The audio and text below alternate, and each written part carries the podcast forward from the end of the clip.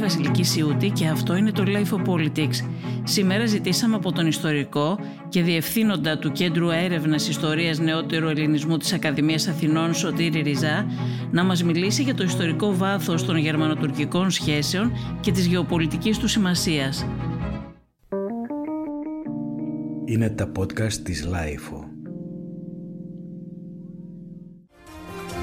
Ο Σουλτάνου, ο Ερντογάν καθίζει σε χρυσό κιτς θρόνο την ισχυρότερη γυναίκα της Ευρώπης. Το αμήχανο χαμόγελο κρύβει όλες τις προσπάθειες της τουρκικής ηγεσίας να εκμεταλλευτεί την κατάσταση. Την έκπληξη διαδέχεται η περίεργεια και η καγκελάριος Μέρκελ μπαίνει στον πειρασμό να φανερώσει το ανθρώπινο πρόσωπό της έστω στον καθρέφτη που της χάρισε ο Τουρκός πρόεδρος. Όμως οι εκπλήξεις δεν σταματούν εδώ. Ακολουθεί ακόμα ένα ακριβό δώρο. Το αντίγραφο μιας Οθωμανικής περικεφαλαίας, όπως αυτές που φορούσαν οι πορθητές της Κωνσταντινούπολης. Με όλα αυτά, κυρίες και κύριοι, με επίσημες δηλώσεις και με υπόγειες διαρροές, ο Ερντογάν προσπαθεί να διασώσει το πολιτικό του κεφάλαιο την ώρα που η τουρκική οικονομία παραμένει στον αδύρ και η δημοτικότητα του ίδιου σε διαρκή ελεύθερη πτώση. Πάμε λοιπόν στο Βερολίνο. Ο Ερντογάν συσπυρώνει τους ακραίους παντελή. Κρατά όμως το απειρόβλητο από την κριτική που ασκεί κατά πάντων την Άγγελα Μέρκελ. Ίσως γιατί ελπίζει να τη βρει ως σύμμαχο την ώρα που το κλίμα βαραίνει στην Ευρώπη. Είχαμε δύο παρεμβάσεις του Υπουργού Εξωτερικών μέσα σε ένα 24ωρο για τα ελληνοτουρκικά. Εστίασε σήμερα και την κριτική του στον υποστηρικτικό ρόλο της Γερμανίας απέναντι στην Τουρκία και έχοντας μπροστά του όχι τον ομολογό του, αλλά ένα χαμηλόβαθμο σχετικά στέλεχος του S5. Ο κ. Ντένιας λοιπόν κατηγόρησε τη Γερμανία για την καταψήφιση του νομοσχεδίου σε ό,τι αφορά την εξαγωγή των υποβρυχίων προς την Τουρκία. Κατηγόρησε τη Γερμανία για την στάση που κράτησε στο θέμα των κυρώσεων προς την Τουρκία στις συνόδους κορυφής Ευρωπαϊκής Ένωσης και κατηγόρησε την Γερμανία για την μη πρόσκληση της Ελλάδας στη διάσκεψη που διοργανώνει σε λίγες ημέρες για τη Λιβύη. Δεν μπορεί κανείς στη διεθνή πολιτική, αλλά και στην πολιτική γενικότερα, να διαβάσει το παρόν αν αγνοεί το παρελθόν. Συζητήθηκε πολύ στην τελευταία θητεία της καγκελαρίου Μέρκελ και όχι μόνο στην Ελλάδα η υποστήριξή της προς τον Ταγίπ Ερντογάν και την Τουρκία. Κάποιος τους ξάφνιασε η σχέση αυτή και η μεροληψία που επέδειξε η καγκελάριος Μέρκελ αρκετές φορές, δίνοντας μικρότερη σημασία από ό,τι σε άλλες περιπτώσεις στις διαρκείς παραβιάσεις των ανθρωπίνων δικαιωμάτων από την Τουρκία, αλλά και τις παραβιάσεις κυριαρχίας ευρωπαϊκών κρατών μελών όπως είναι η Ελλάδα και η Κύπρος. Η Μέρκελ δεν πρωτοτύπησε, απλώς έκανε πιο φανερά κάτι που συμβαίνει εδώ και πάρα πολλά χρόνια. Ίσως δεν θα μας έκανε τόσο εντύπωση αν γνωρίζαμε την ιστορία των γερμανοτουρκικών σχέσεων και κατανοούσαμε καλύτερα το υποβαθρό τους. Γι' αυτό σας καλέσαμε, κύριε Ριζά, για να μας φωτίσετε λίγο τις γερμανοτουρκικές σχέσεις, καθώς η Γερμανία και η Τουρκία είναι μαζί στην ίδια πλευρά της ιστορίας πολύ παραπάνω από έναν αιώνα, έτσι δεν είναι? Καλησπέρα, κυρία Σιούτη. Είναι αλήθεια ότι από την γερμανική οπτική η Οθωμανική Αυτοκρατορία παλαιότερα και η Τουρκία αργότερα θεωρείται ως μια χώρα πολύ σημαντική στρατηγικά, πολύ περισσότερο σημαντική ενδεχομένως από την Ελλάδα. Αυτό δεν είναι ένα ιδιαίτερο χαρακτηριστικό της γερμανικής πολιτικής. Νομίζω αυτή είναι η οπτική και όλων των μεγάλων δυνάμεων που έχουν ένα ενδιαφέρον στην περιοχή. Οι απαρχές αυτής της σχέσεις, οι οποίες βέβαια είναι κειμενόμενες, αλλά πάντως είναι αρκετά στενές, όπως τις περιγράψατε, όπως υπενηχθήκατε στην εισαγωγική σας σκέψη, ανάγονται στο τελευταίο τέταρτο του 19ου αιώνα, όταν η Γερμανία εισέρχεται πια στην ευρωπαϊκή σκηνή μετά την ενοποίησή της ως μια μεγάλη δύναμη. Το βασικό στοιχείο που χαρακτηρίζει την εξωτερική πολιτική της Γερμανίας εκείνη την εποχή λέγεται πολύ χαρακτηριστικά ως η διεκδίκηση μιας θέσης στον ήλιο μαζί με τις άλλες μεγάλες δυνάμεις.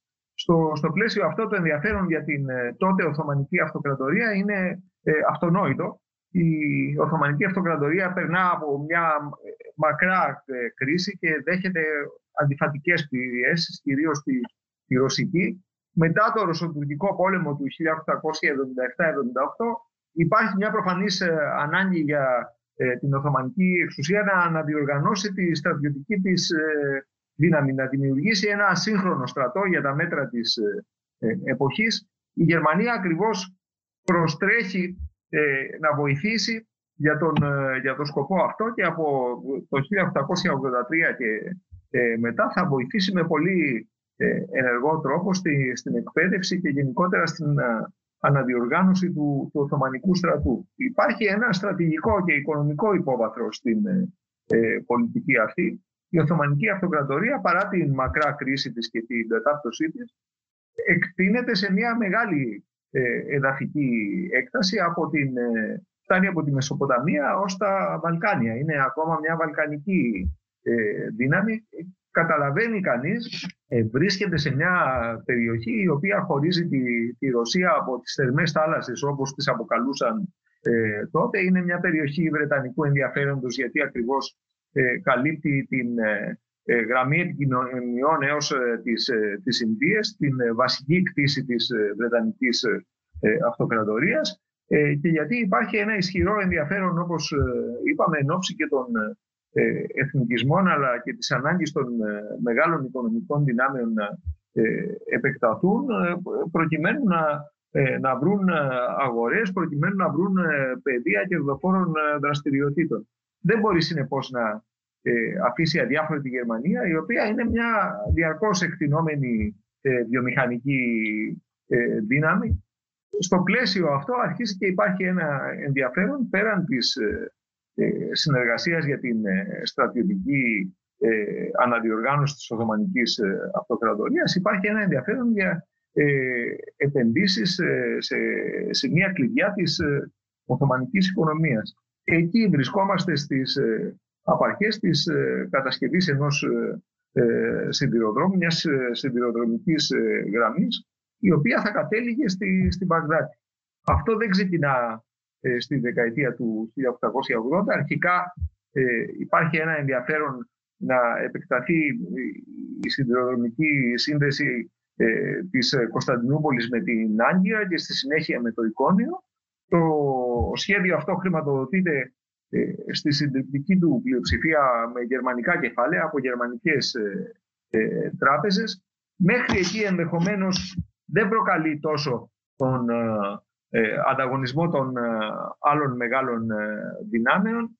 Αρχίζει να γίνεται επικίνδυνο και να έχει μια πολύ σκληρή διάσταση, μια διάσταση σκληρής ισχύως από το 1903, όταν αποκαλύπτεται, εν πάση περιπτώσει, ότι ο στρατηγικός σχεδιασμός αυτής της σιδηροδρομικής γραμμής είναι να φτάσει μέχρι τη Βαγδάτη. Εκεί καταλαβαίνει βέβαια και ο Βρετανικός παράγων και ο Ρωσικός παράγων ότι η Γερμανία προσπαθεί να παίξει ένα μείζωνα ρόλο σε όλες τις περιοχές των στρατηγικών τους ενδιαφερόντων. Για την Μεγάλη Βρετανία αυτό σημαίνει ένα κίνδυνο ο οποίος αφορά όλη τη Μέση Ανατολή και τις Ινδίες, όπως προαναφέραμε. Από τις αρχές του 20ου αιώνα και όσο προχωράμε υπάρχει ένα νέο στοιχείο. Είναι το πετρέλαιο ως βασική πηγή ενέργειας. Καταλαβαίνουν και οι Βρετανοί και οι Ρώσοι αλλά και οι Γάλλοι, που έχουν συμφέροντα στην Ανατολική Μεσόγειο και τη Μέση Ανατολή, ότι η Γερμανία προσπαθεί να αποκτήσει ένα προβάδισμα στην περιοχή. Αυτό είναι το... Μέσω της Τουρκίας, έτσι. Ακριβώς. Αυτό είναι το υπόβαθρο της γερμανοτουρκικής σχέσης.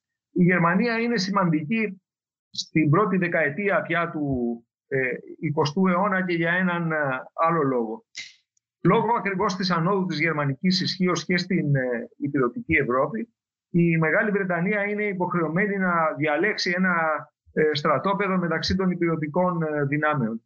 Διαλέγει την Ρωσία και τη Γαλλία και σχηματίζει την Αντάντ, προκειμένου ακριβώς να αντιμετωπιστεί η αυξανόμενη γερμανική ισχύς. Αυτό έχει προφανώς επιπτώσεις παντού, έχει επιπτώσεις και στο ανατολικό ζήτημα. Πριν από αυτό, κύριε Ριζά, συγγνώμη, ναι, να σας ρωτήσω κάτι. Θέλω να σας ρωτήσω για τον Ελληνοτουρκικό πόλεμο του 1897, γνωστό στην Ελλάδα τότε νομίζω και ως Μαύρο 97 ή Ατυχής πόλεμο, για το οποίο βέβαια εμείς ελάχιστα έως τίποτα νομίζω δεν έχουμε μάθει στο σχολείο, ούτε και τώρα οι μαθητές. Και είναι σαν να έχει λίγο διαγραφεί από τη συλλογική μνήμη, ωστόσο υπάρχει και είχε και βαρύτατες συνέπειες, ειδικά στην οικονομία της χώρας μας. Θα ήθελα να σας ρωτήσω ποιος ήταν ο ρόλος της Γερμανίας σε εκείνο τον πόλεμο που έχασε η Ελλάδα. Γιατί σχετίζεται, νομίζω, και αυτό, έτσι δεν είναι? Βεβαίως, υπάρχει μια ισχυρή γερμανική συμμετοχή στις διπλωματικές διεργασίες που αφορούν τον πόλεμο. Όπως ίσως είναι γνωστό, η αφορμή του, αλλά όχι η αιτία του, είναι το κριτικό ζήτημα. Εν πάση περιπτώσει, όμως, το κριτικό ζήτημα είναι αυτό που προεξάρχει εκείνη την ώρα. Η Ελλάδα διεκδικεί την ένωση της Κρήτης με την μητροπολιτική χώρα. Προφανώς η Οθωμανική Αυτοκρατορία δεν είναι διατεθειμένη να το δεχθεί αυτό. Έχει διαφύγει σαφώς από τους Έλληνες υπευθύνους ότι και η Ελλάδα δεν είναι επαρκώς παρασκευασμένη για να βγάλει πέρα μια τέτοια στρατιωτική πρόκληση και ότι η Οθωμανική Αυτοκρατορία και ο Οθωμανικός στρατός δεν βρίσκεται ακριβώς στην κακή κατάσταση που βρισκόταν 15 και 20 χρόνια νωρίτερα. Ο πόλεμος δεν είχε καλή κατάληξη. Στις διπλωματικές διεργασίες που τον συνοδεύουν, σαφώς η Γερμανία ακολουθεί την πιο σκληρή πολιτική έναντι της Ελλάδας. Υπάρχει μια εκκρεμότητα εξάλλου. Από το 1893 η Ελλάδα έχει πτωχεύσει. Η εξυπηρέτηση του εξωτερικού χρέους όμως διαρκώς αναβάλλεται, όσο να υπάρξει μια συμφωνία με τους δανειστές. Έως τον πόλεμο του 1897 οι ελληνικές κυβερνήσεις ήταν σε θέση να αναβάλουν διαρκώς τη ρύθμιση αυτού του θέματος. Το 1897, κατά τη διαπραγμάτευση των συνθήκων, πρώτα της ανακοχής και στη συνέχεια της οριστικής συνθήκης ειρήνης, η Γερμανία ομολογουμένως ακολουθεί την πιο σκληρή στάση, είναι ο πιο απαιτητικός. Η Γερμανία απέτησε οικονομικό έλεγχο της Ελλάδας, έτσι δεν είναι? Τον και απέτησε, νομίζω, σε αυτό το σημείο, όπως πολύ συχνά συμβαίνει σε ανάλογες περιπτώσεις, η γερμανική πλευρά υποστήριξε με μεγαλύτερη ένταση και με μεγαλύτερη έμφαση αυτό που επιθυμούσαν όλοι. Η Γερμανία δεν ήταν ο μόνος δανειστής της χώρας. Πολλοί, εν πάση περιπτώσει, είδαν σε αυτή τη γερμανική πολιτική και μια πολιτική και στρατηγική ιστεροβουλία. Η Γερμανία είχε αποκτήσει ερίσματα στην ελληνική βασιλική οικογένεια μέσω του γάμου του διαδόχου του θρόνου του Κωνσταντίνου με την αδελφή του Γερμανού Αυτοκράτορα, την πριγκίπισσα Σοφία. Στις πολιτικές και πολιτιακές συνθήκες που επικρατούν στην Ευρώπη έστω του τέλους του 19ου αιώνα, αυτό προφανώς είναι ένα σημαντικό πολιτικό και διπλωματικό ατού της Γερμανίας. Εικάζεται ότι η γερμανική πολιτική ενδεχομένως απέβλεπε στο να προκαλέσει τέτοιο αδιέξοδο ώστε να εξαναγκάσει τον βασιλιά Γεώργιο τον Πρώτο, ο οποίος θεωρείται γενικά προσανατολισμένος προς την Μεγάλη Βρετανία σε παρέτηση. Νομίζω ότι είναι μια σκέψη που είναι μάλλον τραβηγμένη. Αυτό που μπορεί να δει κανείς στη γερμανική πολιτική όμως το 1897 στη ρύθμιση αυτής της ελληνοτουρκικής αναμέτρησης και διαφοράς είναι σαφώς ότι η Οθωμανική Αυτοκρατορία έχει πολύ μεγαλύτερο ενδιαφέρον από ό,τι έχει η Ελλάδα. Αυτό θα ενταθεί τα... Επίσης, συγγνώμη κύριε Ριζά, έτσι είναι βέβαια, αλλά, όπως μας τα λέτε, αλλά θέλω να σας ρωτήσω, δεν είχε στον πόλεμο αυτό, τον οποίο νίκησε η Τουρκία, έτσι, ο Οθωμανικός στρατός, ο οποίος ήταν σε πολύ καλύτερη κατάσταση από τον ελληνικό, δεν διέθετε και καλύτερη εκπαίδευση και μάλιστα από Γερμανούς αξιωματικούς ήδη εκείνη την περίοδο? Σαφώς, όπως σας έλεγα, τη δεκαετία του 1880 είχε αναλάβει την εκπαίδευση του Οθωμανικού στρατού και σε κάποιο βαθμό και τον εφοδιασμό του σε υλικό η Γερμανία. Και νομίζω, το είπα, ότι δεν είχε καμιά σχέση η Οθωμανική στρατιωτική δύναμη εκείνης της εποχής, το 1897 δηλαδή, με αυτήν του Ρωσοτουρκικού πολέμου 20 χρόνια πριν. Είναι βεβαίως και σημαντικό να έχουμε πάντοτε υπόψη ότι η Ελλάδα επιχείρησε να αναμετρηθεί μόνη της στρατιωτικά με την Οθωμανική Αυτοκρατορία. Ο πόλεμος του 1897 δεν έχει καμιά σχέση με το σενάριο των Βαλκανικών πολέμων 15 χρόνια αργότερα, όταν η Ελλάδα συμμάχησε με όλες τις άλλες βαλκανικές χώρες για να μπορέσει να αντιμετωπίσει στρατιωτικά την τουρκική στρατιωτική μηχανή. Από αυτή την άποψη νομίζω ότι προφανώς ισχύει το γεγονός ότι είναι καλύτερα εκπαιδευμένη. Υπάρχει και μια ασυμμετρία δυνάμεων την οποία η Ελλάδα δεν μπορεί να, στην οποία η Ελλάδα δεν μπορεί να αντεπεξέλθει. Ο Οθωμανικός στρατός, όπως μας είπατε και εσείς πριν, εξυγχρονίστηκε και εκπαιδεύτηκε από Γερμανούς στρατηγούς. Νομίζω ότι θα ήθελα να σας ρωτήσω λίγα περισσότερα για δύο ονόματα που έχουμε ακούσει, αλλά δεν ξέρουμε τόσα πολλά. Για το ρόλο του Φον ντερ Γκόλτς, που νομίζω τον λέγανε και Γκόλτς Πασά, τον αποκαλούσαν, και του Λίμαν Φον Σάντερς. Θα θέλαμε να μας φωτίσετε λίγο το ρόλο αυτών των δύο Γερμανών αξιωματικών.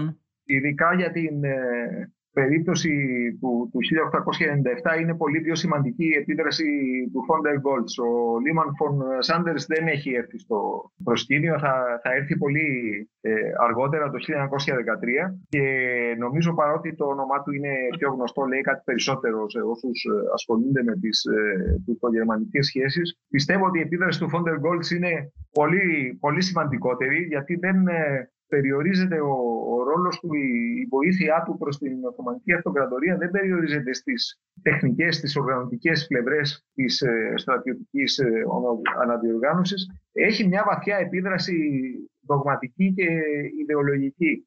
Ο Φον ντερ Γκόλτς ήταν ένας σημαντικός Γερμανός επιτελής, ο οποίος οικοδόμησε μια ολόκληρη θεωρία με βάση τα συμπεράσματα που βγήκαν από τον Γαλλοπρωσικό πόλεμο του 1870-71, που οδήγησε ευθέως στην ενοποίηση της Γερμανίας και στην ανάδυση της Γερμανίας ως μιας μεγάλης δύναμης. Διέκρινε στην περίπτωση αυτή, συμπέρανε από αυτή την πολεμική αναμέτρηση ότι η πόλεμη δεν είναι μια σύγκρουση στρατιωτικών δυνάμεων, ότι αφορούν στην ουσία όλο το έμψυχο δυναμικό και όλο το μηχανισμό ενός κράτους. Και θα έχει τη δυνατότητα να επικρατήσει στο μέλλον όποιος ακριβώς θα μπορούσε να κινητοποιήσει με τον καλύτερο δυνατό τρόπο το έμψυχο δυναμικό της κρατικής μηχανής. Τι σημαίνει αυτό? Δεν σημαίνει μόνο μια υλική υπεροχή, δεν σημαίνει μόνο καλύτερο εφοδιασμό σε υλικά μέσα. Σήμαινε και μια ιδεολογική συνοχή, σήμαινε μια αφοσίωση σε ένα εθνικό σκοπό, τον οποίο βέβαια δεν έθεταν οι πολίτες με δημοκρατικό τρόπο, όπως πιστεύουμε ή φανταζόμαστε εν πάση περιπτώσει ότι συμβαίνει στις δημοκρατίες της εποχής μας. Τον έθεταν η ελίτ της εποχής. Πρόκειται για το δόγμα του πολέμου του λαού, του συνόλου δηλαδή της κοινωνίας. Αυτή την αντίληψη ο Φον ντερ Γκόλτς την εμφύσισε και στον Οθωμανικό στρατό και θεωρείται εκπαιδευτής μιας, για την ακρίβεια, αλληλοδιαδόχων γενεών Τούρκων αξιωματικών, οι οποίοι ακριβώς στελέχωσαν το Κομιτάτο Ένωση και Πρόοδος, το οποίο πραγματοποίησε το πραξικόπημα ή την επανάσταση, όπως αποκλήθηκε τότε, των Νεοτούρκων το 1908. Ο Φον ντερ Γκόλτς έμεινε στην Οθωμανική Αυτοκρατορία το 1883 ως το 1895. Αυτή είναι η βασική περίοδος κατά την οποία επέδρασε με τον τρόπο που προσπάθησα να σας περιγράψω. Ο Λίμαν Φον Σάντερς έρχεται στο προσκήνιο το 1913, όταν είναι πια επικεφαλής της γερμανικής στρατιωτικής αποστολής στην Οθωμανική Αυτοκρατορία. Ταυτίζεται σε πολύ μεγάλο βαθμό με την άμυνα που προέταξε ο Οθωμανικός στρατός στην Καλλίπολη, στην εκστρατεία των Δαρδανελίων το 1915-16. Από αυτή την σύγκρουση άλλωστε πρόκειται να αναδειχθεί και ο Μουσταφά Κεμάλ ως ένας στρατιωτικός πρώτης γραμμής, ο οποίος ανέλαβε στη συνέχεια το 1919 το ρόλο του ηγέτη του τουρκικού εθνικισμού. Ο Λίμαν Φον Σάντερς σαφώς και είναι ένας σημαντικός στρατιωτικός ηγέτης. Εξακολουθώ όμως να πιστεύω ότι ο Φον ντερ Γκόλτς επηρέασε πολύ βαθύτερα και διαρκέστερα την Οθωμανική στρατιωτική δομή και το έμψυχο υλικό του Οθωμανικού σώματος των αξιωματικών. Έχει υποθεί ότι η ιδεολογία του τουρκικού εθνικισμού εναντίον μειονοτήτων που οδήγησε και στη σφαγή των Αρμενίων και των Ελλήνων της Μικράς Ασίας γεννήθηκε στις γερμανικές στρατιωτικές σχολές που εκπαιδεύτηκαν πριν τον Πρώτο Παγκόσμιο Πόλεμο οι περισσότεροι νεότουρκοι αξιωματικοί. Ισχύει αυτό, κύριε Ριζά? Αυτό είναι το δεύτερο σκέλος της ιδεολογικής επίδρασης που υφίσταται το οθωμανικό στρατιωτικό δυναμικό από τη Γερμανία. Είναι πράγματι αδύνατο να μην κατανοήσει καλής τι συγγένεια υπάρχει, να μην μπορεί να δει τα συγκοινωνούντα δοχεία μεταξύ μιας αντίληψης για το έθνος, της αντίληψης του folk, του λαού, ο οποίος έχει μια συνοχή ψυχική, ιδεολογική, πνευματική, η οποία έρχεται από το απότατο παρελθόν και την οποία βλέπουμε πολύ καθαρά στην πρακτική πολιτική του νεοτουρκικού κινήματος από τους πρώτους μήνες της επικράτησής του το 1908. Πολύ γρήγορα, ενώ το νεοτουρκικό κίνημα υποτίθεται ότι υποστήριξε την αρχή μιας ισότιμης συμμετοχής των εθνοτήτων στην νέα οθωμανική συνταγματική ζωή, πολύ γρήγορα το νεοτουρκικό κίνημα εξετράπη, θα μπορούσε να πει κανείς, σε μια τουρκική εθνικιστική κίνηση. Αυτό βρίσκεται ήδη, ανιχνεύεται ήδη εξάλλου και σε γραπτά του Φον ντερ Γκόλτς από τη δεκαετία του 1880 και του 1890, ενώ πρόκειται για την Οθωμανική Αυτοκρατορία, η οποία έχει μια πολυεθνική αξίωση, συνιστά ένα πολυεθνικό πλαίσιο αναφοράς. Ο Φον ντερ Γκόλτς σαφώς μιλά για Τουρκία, μιλά για τουρκικό λαό, μιλά για τουρκικό κράτος. Καταλαβαίνει κανείς, όταν υπάρχει αυτή η αντίληψη σε μια πολυεθνική δομή όπως είναι η Οθωμανική Αυτοκρατορία, ότι υπάρχουν έθνη τα οποία εν πάση περιπτώσει δεν είναι πιστά στην αυτοκρατορία, την υπονομεύουν, αποβλέπουν στη διάλυσή της ή εν πάση περιπτώσει στην κατάληψη της εξουσίας ή μιας οικονομικής και πολιτικής ηγεμονίας εκ των έσω, καταλαβαίνει κανείς ότι σε μια στρατιωτική αναμέτρηση, με έναν τρόπο σχεδόν αταβιστικό, αυτά τα αισθήματα, αυτές οι αντιλήψεις θα έρθουν στην επιφάνεια και θα αποτελέσουν μέρος της πρακτικής πολιτικής. Και νομίζω και στη σημερινή δημόσια συζήτηση στη Γερμανία αναγνωρίζεται ως πολύ σημαντική ιδεολογική επίδραση του γερμανικού παράγοντας όσα συνέβησαν το 1914, πρώτα στη δίωξη του ελληνικού στοιχείου από τη Μικρά Ασία και στη συνέχεια στην γενοκτονία των Αρμενίων το 1915, στην σκέψη των Οθωμανών στρατιωτικών και πολιτικών υπευθύνων. Νομίζω ότι πριτανεύει μεν μια στρατιωτική αντίληψη, μια στρατιωτική οπτική, ότι πρόκειται για ένα μέτρο ασφαλείας, αλλά στη βάση ακριβώς αυτής της σκέψης βρίσκεται η αντίληψη ότι αυτές είναι επικίνδυνες εθνότητες, ότι δεν είναι νομιμόφρονες προς την Οθωμανική εξουσία, προς την Οθωμανική Αυτοκρατορία. Στον Δεύτερο Παγκόσμιο, αυτός είναι και ο λόγος που και στο Δεύτερο Παγκόσμιο Πόλεμο άργησε τόσο πολύ που, τέλος πάντων, αν πήρε και θέση η Τουρκία έτσι όπως ήταν τα πράγματα απέναντι στην Γερμανία. Νομίζω ότι υπήρχε σύμφωνο μη επίθεσης ουδετερότητας του Ισμέτ Ινονού μέχρι το Φεβρουάριο του 1945, λίγο πριν τη συντριβή του Χίτλερ, έτσι δεν είναι? Η αλήθεια είναι ότι η τουρκική πολιτική στο Δεύτερο Παγκόσμιο Πόλεμο ερμηνεύεται ακριβώς υπό το πρίσμα των προνομιακών ή των ειδικών σχέσεων της Τουρκίας με τη Γερμανία. Νομίζω εκεί όμως πρέπει να λάβει κανείς υπόψη και τις εμπειρίες της τουρκικής ηθήνουσας τάξης. Δεν πρέπει να λησμονούμε ότι πρόεδρος της Τουρκίας και ηθήνων νους της τουρκικής πολιτικής ήταν ο Ισμέτ Ινονού. Είναι μια εμβληματική μορφή του τουρκικού κατεστημένου, το οποίο αναδύθηκε μετά τον Πρώτο Παγκόσμιο Πόλεμο και τον Ελληνοτουρκικό Πόλεμο που κατέληξε στη Μικρασιατική καταστροφή για μας το 1922. Σαφώς υπάρχει ένας φόβος της γερμανικής στρατιωτικής δύναμης εκεί. Δεν νομίζω ότι στην Τουρκία του Δευτέρου Παγκοσμίου Πολέμου είναι τόσο ελκυστική η γερμανική πολιτική, ο γερμανικός επεκτατισμός, όσο επικρατεί μια επιφύλαξη, επικρατεί μια ανησυχία για την ακεραιότητα του τουρκικού κράτους. Υπάρχει βεβαίως μια γερμανόφιλη μερίδα στο τουρκικό κατεστημένο, την οποία εκφράζει περισσότερο ο Σαράσογλου, που διετέλεσε και υπουργός εξωτερικών. Παρ' όλα αυτά νομίζω ότι είναι μια μειοψηφική πτέρυγα στο τουρκικό κατεστημένο τότε. Πιστεύω ότι κατά βάση η Τουρκία επιδιώκει, ο Ινονού επιδιώκει, τότε επιτρέψτε μου την έκφραση, να τη βγάλει όσο γίνεται πιο καθαρή. Καταλαβαίνει ότι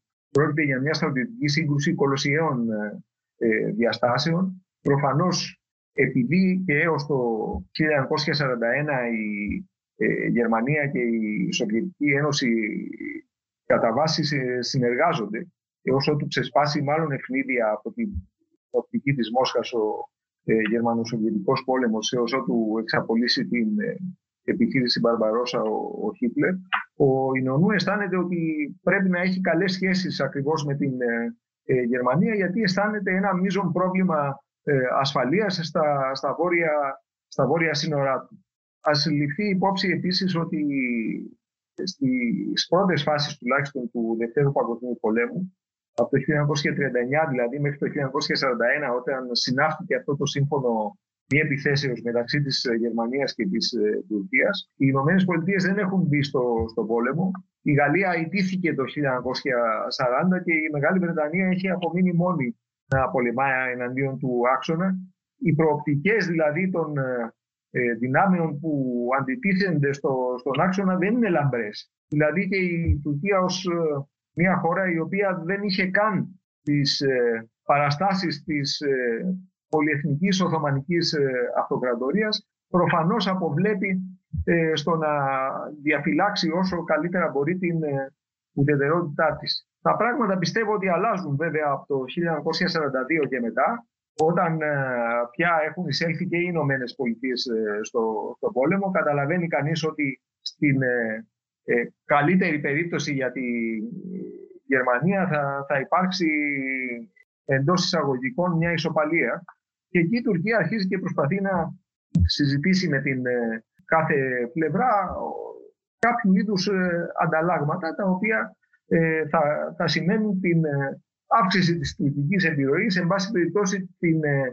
επάνωδο της Τουρκίας στην μεταπολεμική εποχή, τουλάχιστον ως μιας περιφερειακής δύναμης. Στο πλαίσιο αυτό εξηγούνται και η προσπάθεια και οι συζητήσεις με τους Βρετανούς για την προσάρτηση της Δωδεκανήσου, η οποία ανήκε στους Ιταλούς, στις συζητήσεις που έχουν με τους Γερμανούς για διευθετήσεις συνοριακές έναντι της Βουλγαρίας ή ενδεχομένως και των βορείων συνόρων προς την Σοβιετική Ένωση. Σαφώς είναι μια καιροσκοπική πολιτική. Ένας παλαιός Αμερικανός ιστορικός την έχει αποκαλέσει επιτυχώς πολιτική του επικίδιου ουδέτερου, η οποία φτάνει βέβαια μέχρι ενός ορίου.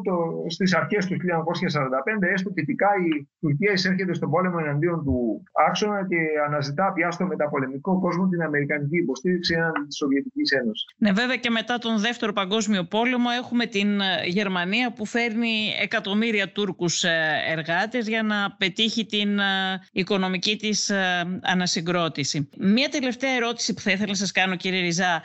Θα μπορούσαμε να πούμε ότι η Γερμανία βλέπει ιστορικά ενώ παλιά την Τουρκία, έβλεπε την Τουρκία και την Οθωμανική Αυτοκρατορία ως συμπληρωματικό της χώρο ή ως χώρα μέσο για να περάσει, να επηρεάσει στη Μέση Ανατολή και στην Ανατολή γενικότερα? Κοιτάξτε, αν δει κανείς το χάρτη, αν δει κανείς την Οθωμανική Αυτοκρατορία, τις εκτάσεις που καλύπτει, προφανώς είναι ένας πολύτιμος σύμμαχος για τη Γερμανία, που πολλαπλασιάζει τη γερμανική ισχύ. Από ένα σημείο και μετά, από το 1907-1908, όταν η Βρετανία σύναψε την Αντάντ με τη Γαλλία και τη Ρωσία, η Οθωμανική Αυτοκρατορία στην ουσία δεν έχει επιλογές. είναι υποχρεωμένη να συμμαχίσει με τη Γερμανία. Αλλιώς στα μάτια των Νεοτούρκων και των, που κυβερνούν από το 1908 και μετά, είναι σαφές ότι η επικράτηση της Αντάντ σημαίνει το διαμελισμό της Οθωμανικής Αυτοκρατορίας. Και αυτό συνέβη σε τελική ανάλυση. Για την Γερμανία, η Τουρκία πάντα είναι, και η σημερινή Τουρκία ενδεχομένως, είναι μια πολύ ενδιαφέρουσα χώρα από οικονομική και στρατηγική άποψη. Νομίζω ότι ενώ έχει σημασία η παρουσία μιας πολυάριθμης τουρκικής κοινότητας στο εσωτερικό της Γερμανίας, πιστεύω ότι η βασική γερμανική θεώρηση είναι γεωπολιτική. Και γι' αυτό θα δει κανείς, και πιστεύω ότι ίσως αυτή είναι μια δικαιολογημένη ελληνική αιτίαση, γι' αυτό θα δει κανείς μια πολιτική ίσων αποστάσεων μεταξύ Ελλάδας και Τουρκίας, η οποία, εν πάση περιπτώσει, από την ελληνική οπτική δεν δικαιολογείται από το γεγονός ότι η Ελλάδα είναι μέλος της Ευρωπαϊκής Ένωσης, της οποίας, όπως και να το κάνουμε, η Γερμανία είναι η πιο σημαντική δύναμη, και της Τουρκίας, η οποία δεν είναι και δεν πρόκειται, εκτός κάποιου συγκλονιστικού απροόπτου, το οποίο δεν μπορούμε να προβλέψουμε, και δεν πρόκειται να ενταχθεί ποτέ στην Ευρωπαϊκή Ένωση. Και δεν το θέλουν κιόλας. Ακριβώς, μα το 2004 ή 2005 συζητείται προς στιγμήν αυτή η υπόθεση, και η οποία πολύ γρήγορα αποδείχθηκε ότι ήταν ένα διάλειμμα σε αυτή τη μακρά ιστορία των ευρωτουρκικών σχέσεων από τη δεκαετία του 60. Παρ' όλα αυτά, υπάρχει ένας πολύ ισχυρός γεωπολιτικός παράγων στις σημερινές αντιλήψεις των Γερμανών υπευθύνων, οι οποίοι πράγματι δεν μπορούν να αγνοήσουν μια χώρα που έχει τέτοιο δημογραφικό δυναμικό. Είναι μια οικονομία ανερχόμενη. Και κυρίως τη γεωπολιτική σημασία αυτή που μας περιγράψατε, η οποία κρατάει πάρα πολλά χρόνια και έρχεται από πολύ πολύ μακριά. Αλλά ο Ελευθέριος Βενιζέλος, τον οποίο έχετε μελετήσει και γνωρίζετε πάρα πολύ καλά, τα κατάφερνε να αντιμετωπίζει και αυτή τη συμμαχία της Γερμανίας με την Τουρκία. Κάτι που από το Βενιζέλο και μετά φαίνεται ότι οι πολιτικοί μας δυσκολεύονται. Κοιτάξτε, η αλήθεια είναι ότι τα κατάφερε υπό πολύ συγκεκριμένες συνθήκες. Δηλαδή, η Οθωμανική Αυτοκρατορία ήταν μέρος του συνασπισμού των κεντρικών δυνάμεων, και ο Βενιζέλος ενέταξε την Ελλάδα στον συνασπισμό της Αντάντα. Αναζήτησε δηλαδή ένα αντίρροπο σε αυτή την συνεργασία και έπαιξε το χαρτί του αλυτρωτισμού και της ικανοποίησης των ελληνικών διεκδικήσεων στο πλαίσιο του Πρώτου Παγκοσμίου Πολέμου. Όταν αυτές οι συνθήκες εξέλιπαν, προσπάθησε να ακολουθήσει την πολιτική της απευθείας ελληνοτουρκικής συνεννόησης. Και αυτό είναι το νόημα των συμφωνιών του 1930.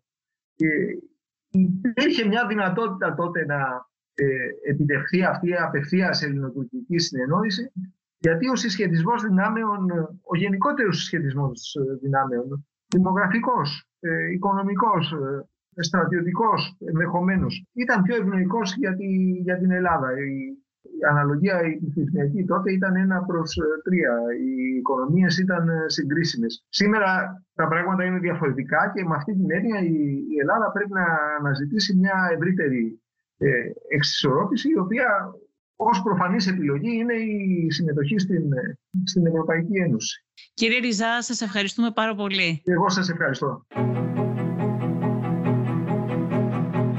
Ακούσατε το LIFO Politics με τη Βασιλική Σιούτη. Σήμερα συνομιλήσαμε με τον ιστορικό Σωτήρη Ριζά.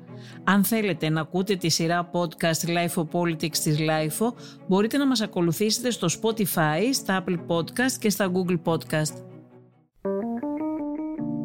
Είναι τα podcast της LIFO.